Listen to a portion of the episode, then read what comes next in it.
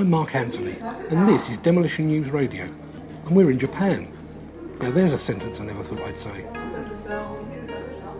Before I go on, I just want to explain exactly what it is I'm trying to do with this episode. Unlike normal episodes, which are always scripted, this one will be a stream of consciousness. I'm in Japan, or Kobe to be, ex- to be uh, absolutely precise, for the European Demolition Association study tour of Japan. Um, I'm coming as a guest of Caterpillar and Finning, their UK dealer.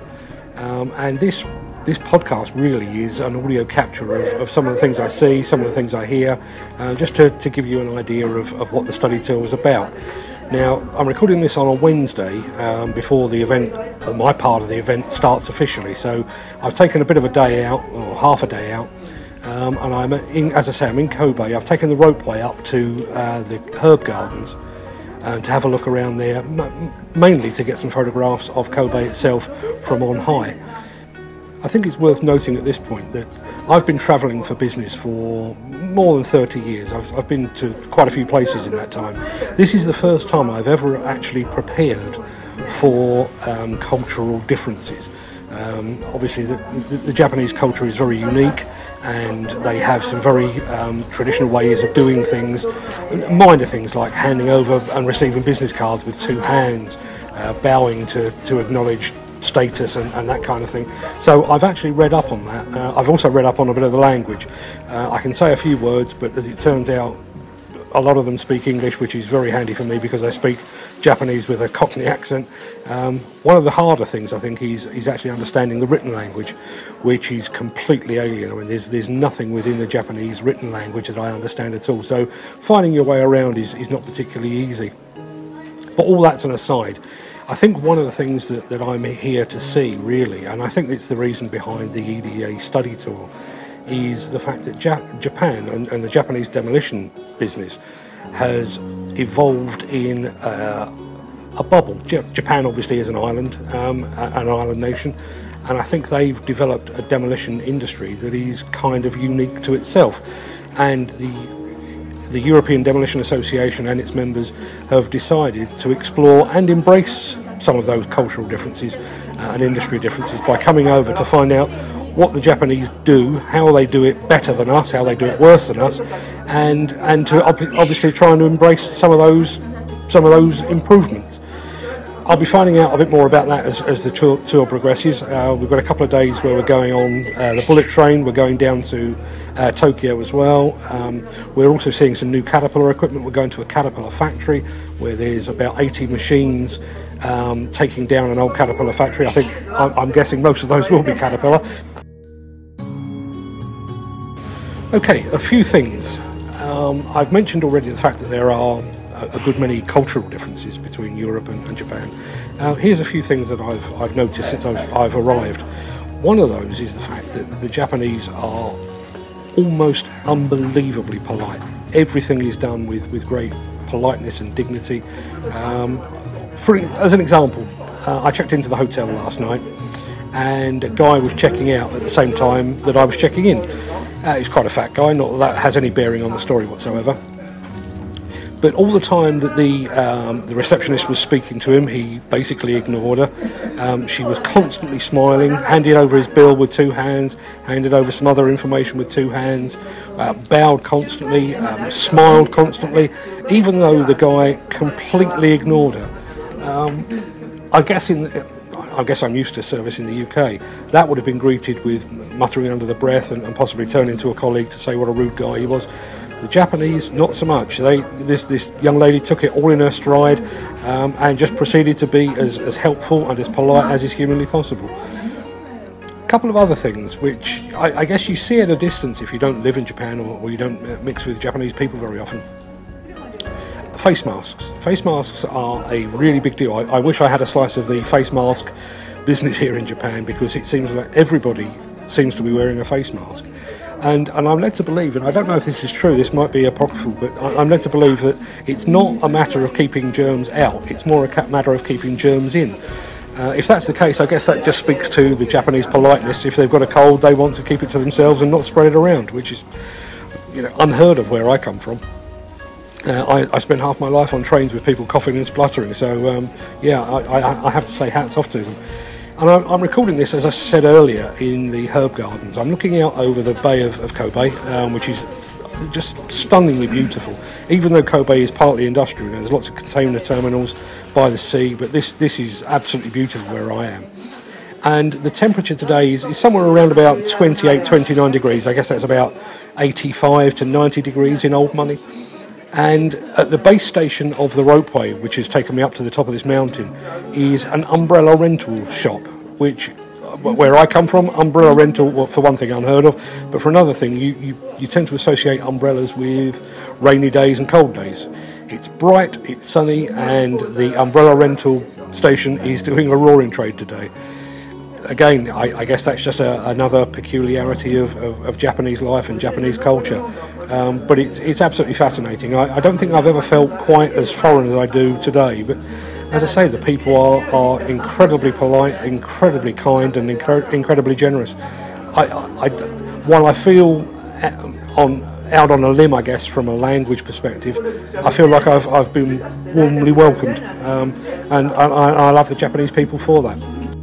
Now, as I said earlier, I, I, am here to explore and, and hopefully embrace some of the, the differences between Japanese culture and, and Japanese ways of doing things and the European way. Um, on the way here from the airport yesterday, I, I, spotted something which, to my European eyes, seemed very, very odd. Um, there were some roadworks taking place on a, a, fairly major highway, so three lanes in either direction. Um, now, where I come from in the UK and, and possibly in, in, most of Europe, you would have the, the entire lane demarked with um, cones and you'd have flashing signs and that kind of thing. Well, they, they had a few cones, not as many as we, we would have deployed in the UK, but they had quite a few cones there.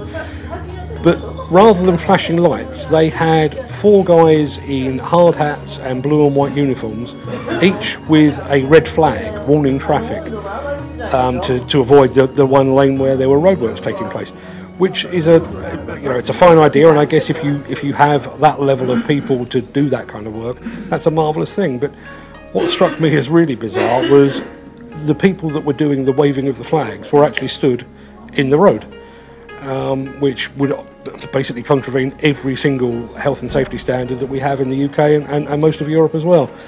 Now, as anyone that's followed the uh, the Demolition News Radio podcast will know, I, I have no place for um, racial stereotyping or stereotyping of any kind.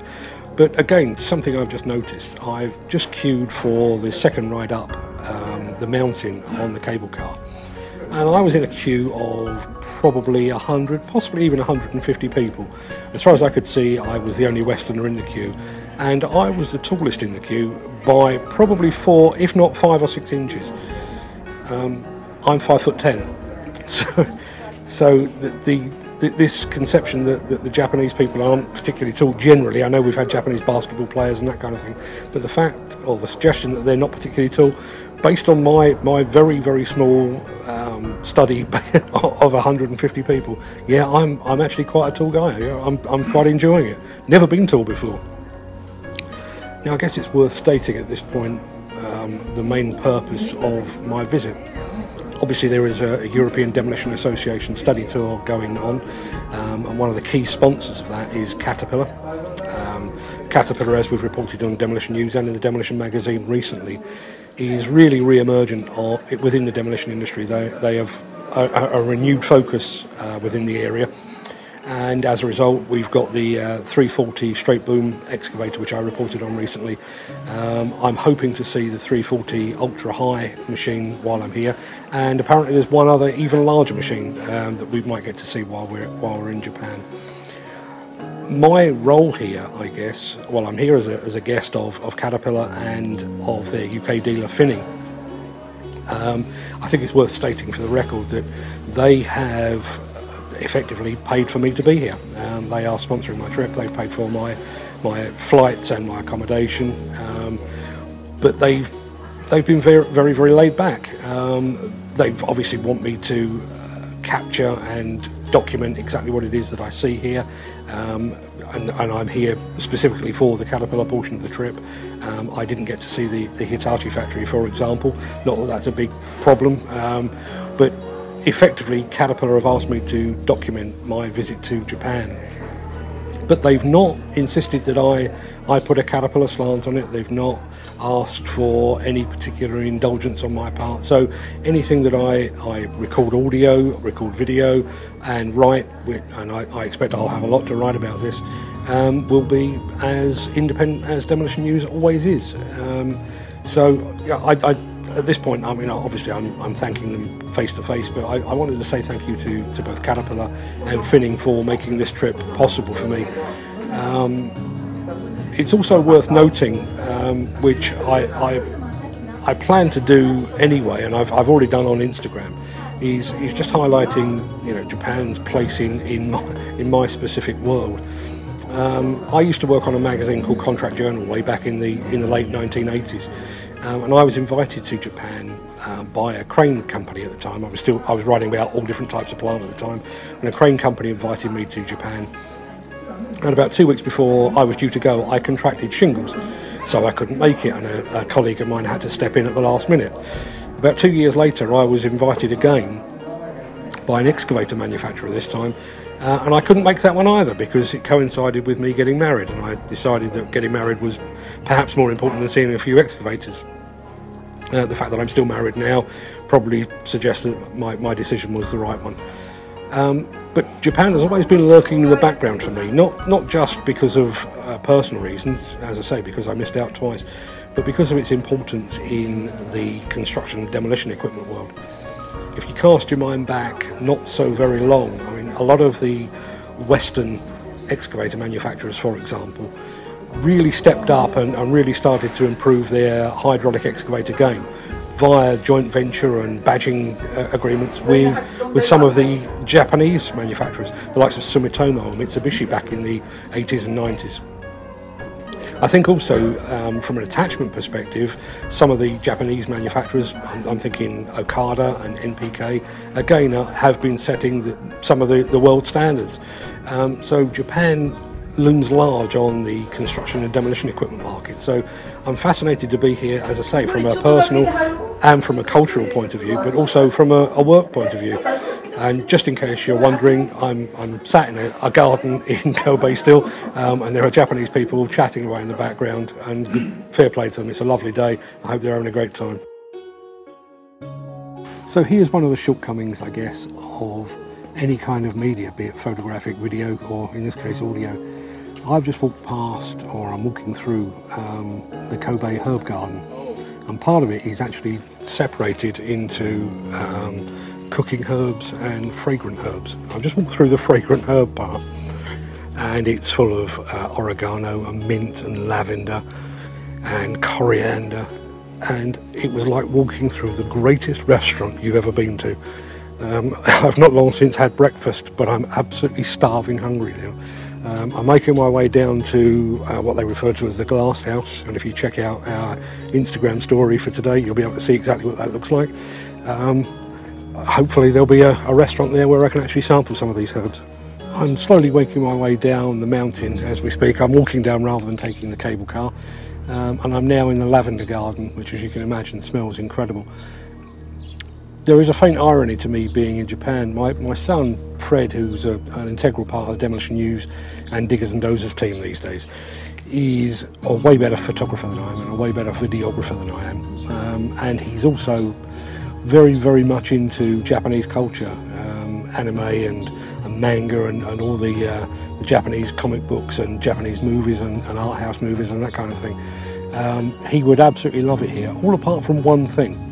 I'm standing in the uh, lavender garden and I've just seen a bee or a wasp or a flying, a flying insect that was absolutely massive. Um, given that he's terrified of, of bees and wasps in the UK, he would have absolutely hated this part of it. Um, that being said, I'm not sure whether I would have dragged him to a herb garden if he'd been here anyway. Um, but yeah, he, would have absolutely hated this. Again, going to, back to the idea of um, the way that we perceive the Japanese to be, and, and one of the things that, that's really struck me is I've always seen them as a very um, busy race. um, rushing here and there, and certainly from a from a service point of view, when the receptionist at a hotel runs to fetch your bill or runs to fetch your, your room key, um, the staff in the restaurants are you know rushing around. One of the nice things about being in this herb garden at the moment is that the Japanese do have a second gear, as it turns out. They are very, very good at strolling. In fact, I've not seen anybody stroll quite so slowly as, as when I spent um, the second part of my honeymoon in Barbados. They're quite happy to take minutes to walk a few hundred yards and just take in the atmosphere. And fair play to them. I think that's one of the things that we, we could certainly learn. Well, certainly in the UK, I've always admired the Italians and the French and the, and the Spanish with their siestas and their two-hour and three-hour lunches. Something that we've we've never really got in, in the UK. You know, we're, we're a nation that likes to eat at our desks and work 12 hours a day.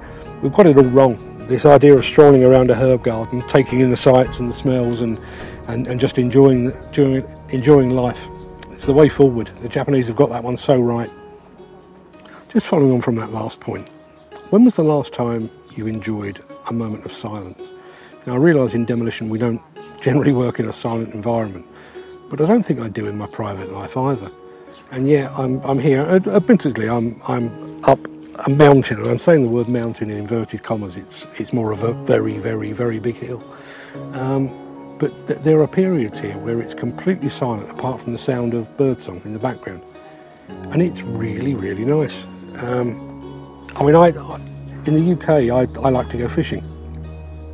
And I guess a part of that is, is the fact that it's quiet, but it's never as quiet as it is here. It's absolutely beautiful. Uh, I'm starting to sound like an aging hippie here, but uh, being surrounded by, by the sights and smells and sounds of nature, it really is the way forward. I, it's something that we, we should all embrace, I think.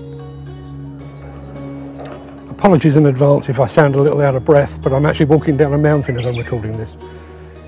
One of the things I've noticed, one of the many things I've noticed since I've been here is, as I've just mentioned, I'm actually in the mountains and I'm walking through a wooded area. And just looking at it, I could quite easily be back in the UK. It doesn't look particularly dissimilar. Until you look and listen a little closer, I don't know if, you, if the mic will pick it up, but there's bird song in the background which sounds completely alien to my ears. It's I don't know what bird it is, um, but but it's absolutely a beautiful sound.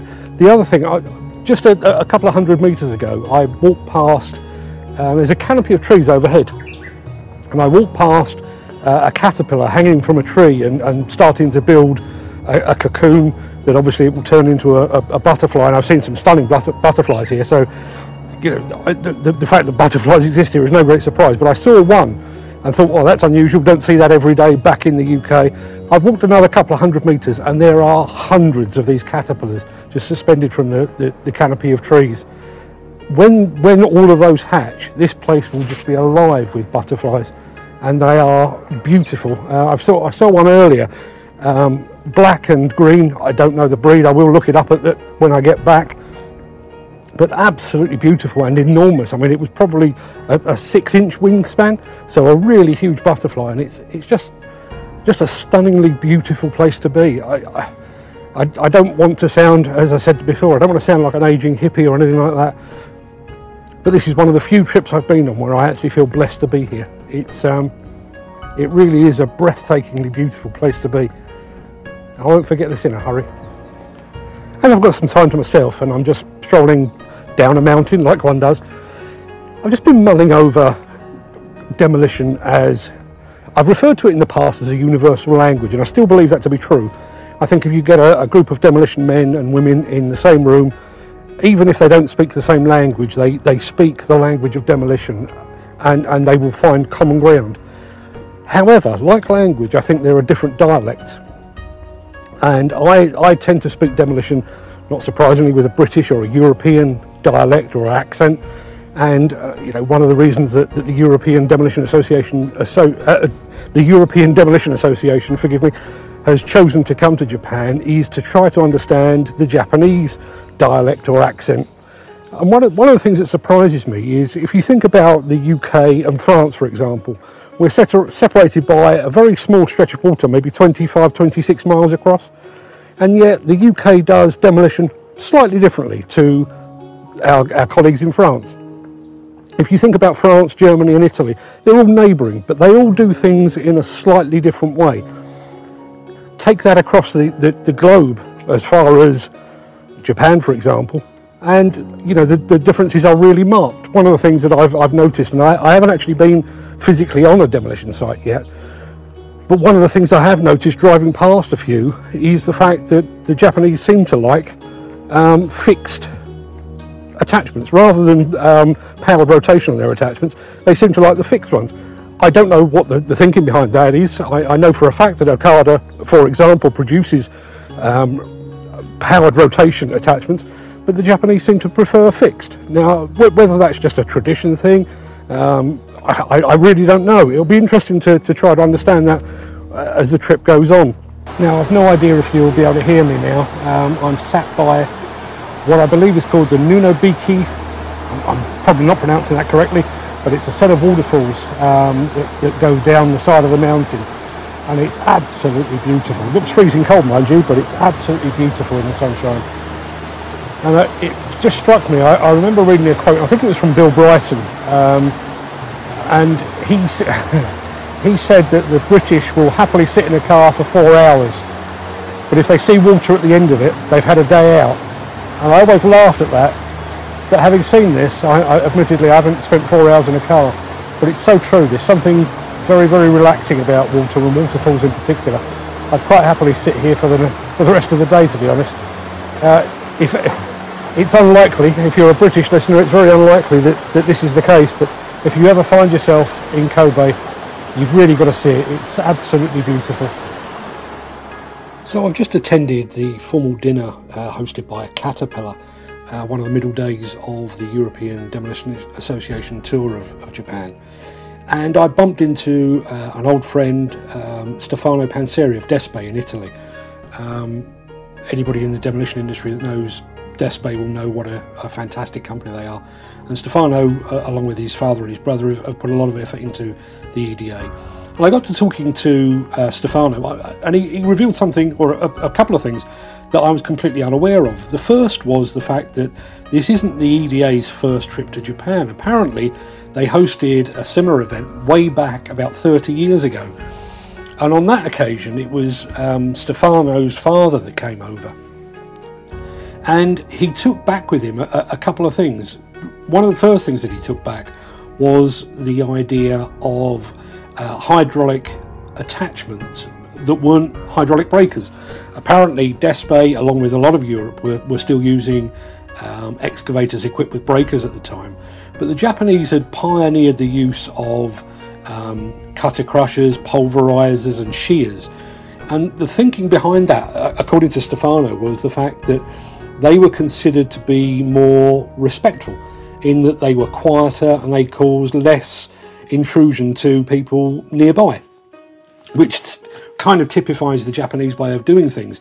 So Stefano's father went back to Italy, couldn't actually afford to buy an attachment, but actually built his own.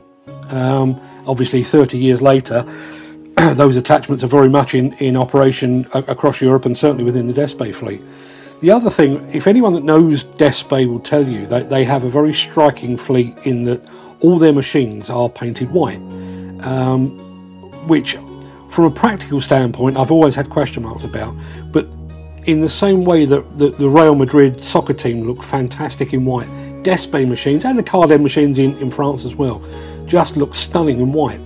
And apparently, that concept also came from Japan um, Stefano's father once again got to talking to uh, a Japanese contractor during the first trip here, like 30 years ago, and was asking why they had painted their machine. And the explanation was quite simple.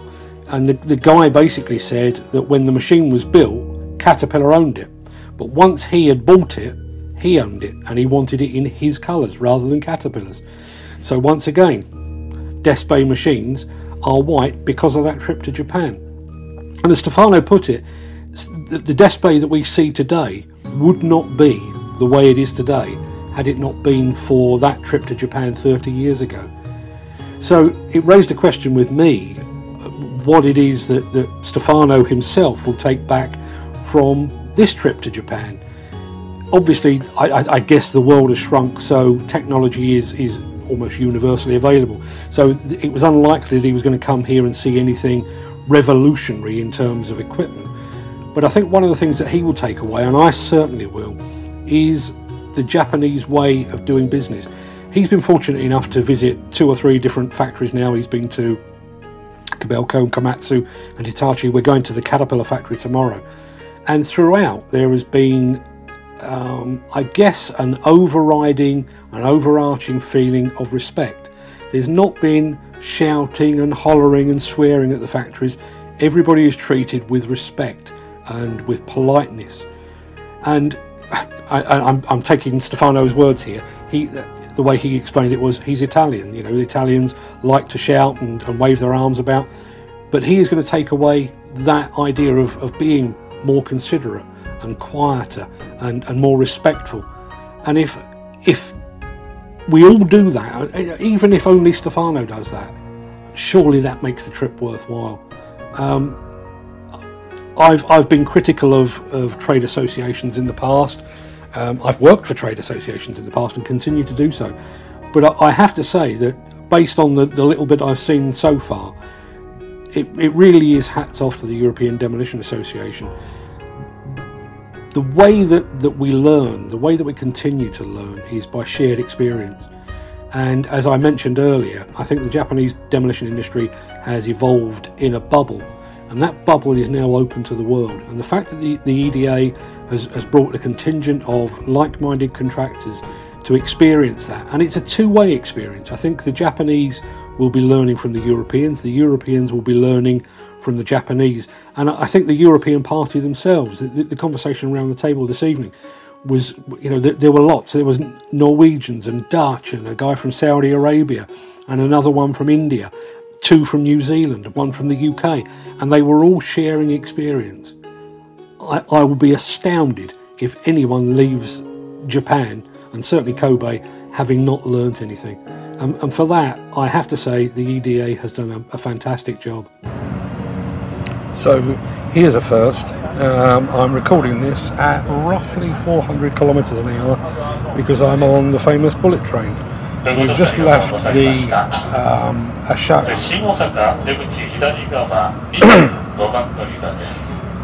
We've just left the Akashi plant for Caterpillar. If you can hear a, a, noise in the background, that's either the train or the announcement to say that we're pulling into Osaka on our way to Tokyo. Just wanted to recap on what we saw at the, the Akashi plant with Caterpillar. Um, obviously, saw the new 340 straight boom excavator and the 340F uh, ultra high demolition. I've got a sneak preview uh, of another new machine which they, they haven't yet named which we weren't allowed to photograph but that looks like that will be around about maybe a year away. Um, but that looks a very impressive machine as well. But the plant itself uh, dates back to 1963 and it used to be a Mitsubishi plant and it was actually responsible for the construction, supposedly, uh, or according to legend, of Japan's first ever hydraulic excavator. Um, there is a model of it, or there, there is actually a, a full-size model in the uh, factory itself. It's called a Yumbo. Uh, it's done out all in silver, um, and as I say, it goes back to, to 1963 or thereabouts. Um, there's a lot of debate, obviously, among the uh, Japanese manufacturers about who actually created the first, but this apparently was the first. Um, obviously, Caterpillar and Mitsubishi had a bit of a joint venture way back when in the uh, late 80s, and that's gradually resolved itself and, and changed and altered over the years. And I think one of the striking things about the, the plant itself, it certainly wasn't the most modern, but in a lot of ways it, it was kind of it kind of reflected the, the, the Japanese way. Um, it was a, a, real mix of old and new. So the, the factory itself is quite old, but what they're producing is is real state of the art. You know, advanced electronics and guidance and all that kind of thing. And it's also a, a mix of tradition and, and, and, modern, I guess, in the fact that you know, the, the way that the factory is laid out, the way that they they operate, even the way that the uh, the workers there are dressed, is is very traditional and very very Japanese. But again, you know, the, the sort of things that they're turning out there, like the 340 straight boom, it really is absolutely state of the art. So it really is like a microcosm of, of Japan. It's it's a mix of old and new and modern and, and traditional. Um, it's a trip that I, I certainly won't forget, um, and it's just getting better. We're, as I say, we're on the bullet train now, which is, is something I've always wanted to do, and I'm doing 400 kilometres an hour, and you really wouldn't know it. Um, it's quieter than any train I've ever travelled on in the UK or anywhere else for that matter, um, but it's about three times the speed. So, uh, yeah, we're just pulling into Osaka now, and then going on to Kyoto and ultimately to uh, Tokyo as well. Not sure if, if the route goes nearby, but um, I, I, know that Mount Fuji is on the way, so I should be keeping an eye out for that. Not that that will work particularly well in audio format, um, but yeah, it's it's been an absolutely fascinating trip, and, and we're not done yet. The final day of the trip to Japan was absolutely packed. Um, I'll tell you more in a second. The, the, original idea for this part, I was going to record this actually at Schiphol Airport in Amsterdam, uh, which is where I got my transfer back to London and ultimately to home. Um, but I couldn't find anywhere quiet in uh, Schiphol Airport, and I also thought that it might be an idea to take a couple of days to reflect on on what I'd seen and what I'd heard and what I'd learned as well. Now, in the interim, I I have actually developed a cough, so if I do sound like Barry White in parts of this, uh, I apologise. Uh, nothing I can do about it. I'll, I'll try and cut out the, the wheezing as best I can. So going back to the final day of the trip to Japan, and, and, to be honest, the final day was, was probably the highlight. It started with a trip to Caterpillar's Sagami factory, uh, which is currently being demolished. Now it was it was opened in 1963, um, originally to build D4 uh, track type tractors or dozers, as most of us know them, um, and it, gradually evolved to take on um, small wheel loaders, uh, small dozers, and probably best known for its mini excavators. Um, but that factory has now reached the end of its, its natural life and is being demolished. You, you kind of need to see it, uh, and we have got some video coming um, fairly soon, but you kind of need to see it to understand just how big it is. Uh, it's 73 acres, almost entirely sort of two and occasionally three level buildings. And to take that down, there are currently 55 Caterpillar machines or Caterpillar, Caterpillar excavators on there um, and that's going to rise to 80 as works progress. So it's an absolutely vast site. There was a good many things that we picked up as we were going around the site. First of all was the fact that the Japanese have a bit of a thing about uh, concrete crackers equipped with magnets. In, U- in the UK and, and certainly in Europe, the, the, tendency tends to be you, you break up the concrete and then you pass over with a, a magnet separately uh, to, to, to extract the steel in Japan they do it as they as an ongoing process. I can kind of understand the Japanese approach, um, and it, again, it speaks to the Japanese way of, of doing things in a very organised fashion. I can't help thinking though that a, a magnet, and they are big magnets, um, add additional weight, so you're constantly lugging around a lot of weight, which obviously will have an impact on, on fuel consumption. But again, I'm, I'm sure there are there's a pros and cons of, of all these things. Uh, second thing that, that we noticed was the site had five, six, possibly even more uh, mini mini cranes or mini telehandlers, all on tracks, all equipped with dust suppression units on top of the boom, so you could actually get the water where it's needed. Now I've seen a good few, um, certainly UK and a few European companies using uh, things like telehandlers. I know AR Demolition use a Manitou um, telescopic handler to get their dust suppression unit up to where it's needed. But these track mounted machines are really compact, so you know they, they pass through the, the, the inside of a building or through a doorway. And the fact that they're on tracks also allows them to go pretty much anywhere. So I, I think that's one that, that is worth watching. Again, they appear in the video, so you'll be able to see those as well.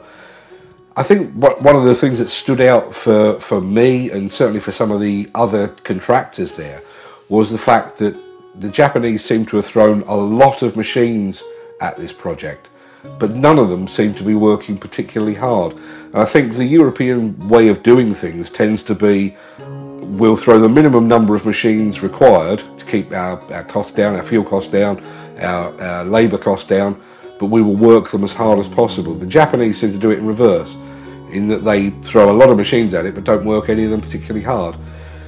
Quite how that pans out in terms of fuel consumption it would take somebody far better at maths to calculate that.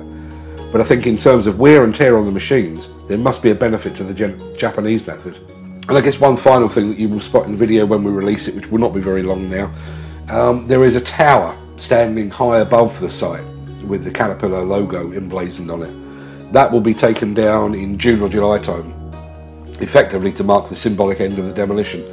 So the landscape around Sagami will change forever, uh, and that land will be re- redeveloped. My guess is for housing or that sort of thing. Just one final point on the Sagami factory. Um, Demolition Magazine will be doing an in-depth report on the uh, the EDA study tour, and that will be a, a key part of it. Um, so keep an eye out for that. A coach then took us back uh, into Tokyo. Uh, more precisely, the, the, coach took us to um, the European Union Embassy in Tokyo, where we met uh, ministers from uh, the Japanese Parliament. Um, we also had representatives there from uh, the Japanese Demolition Contractors Association, or the JDCA. So there was a networking opportunity for the Europeans and the Japanese to exchange stories and exchange business cards and that kind of thing. But the EDA and the JDCA had also laid on uh, a conference and seminar. So it was an opportunity for the Europeans to explain certain aspects of what they do, and then the Japanese to explain certain aspects of what they do. And it made for fascinating listening. Uh, there were lots of questions, particularly from the Japanese, asking about how and why the Europeans do things in a certain way, as you would expect. Again, as I've said previously, you know, the Japanese demolition industry has evolved in a bubble, uh, and this was their opportunity to peer outside that bubble to see how the Europeans go about their business.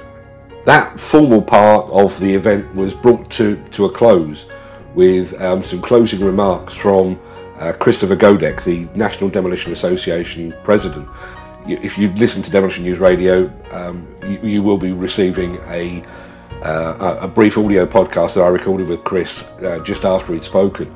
And to be honest, the, the, the, interview that I did with Chris was inspired by what he said as part of his, his closing remarks. And one of the things that he said really summed up it summed up the demolition industry, but it really summed up the purpose of the demolition uh, study tour to Japan.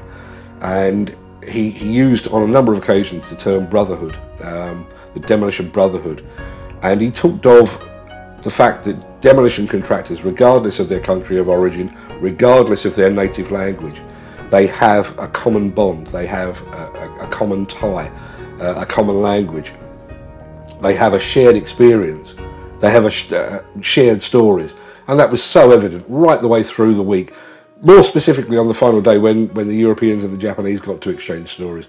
But that was going on the entire time we were in Japan. You know, every time we got on a coach, or there were two, there were two coaches, in fact, that took, took us to most places, and nobody ever sat with the same person twice. So you had the, the Brits talking to the Italians, the Italians talking to the Spanish, the Spanish talking to the French, and so on down the line. And it was all basically about demolition. You know, I'll be I'll be genuinely astounded if anybody left that study tour having not taken away some insight or some nugget of information that they can now apply to their business to make their business better, to make it safer for their their staff and for local residents.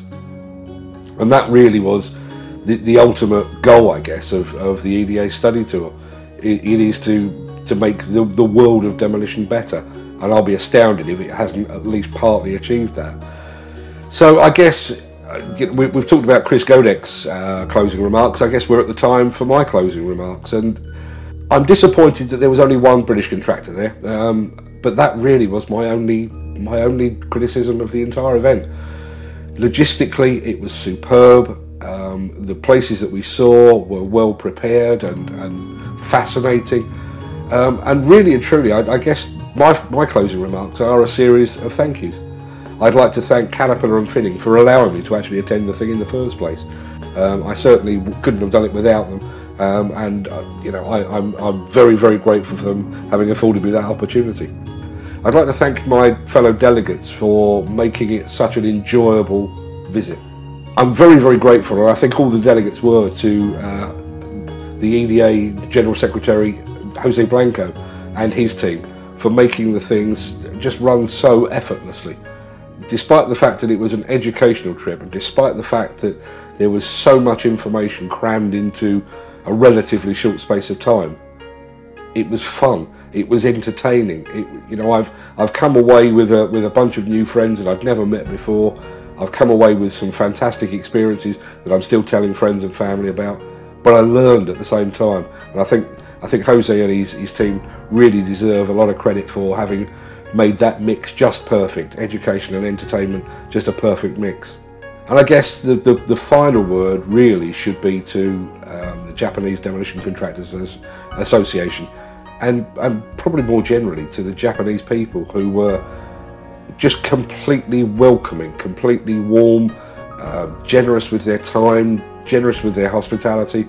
They, they made the visit just a, an absolute pleasure. So to the EDA, to Caterpillar, to Finning, to my fellow delegates, and, and most of all to the people of Japan.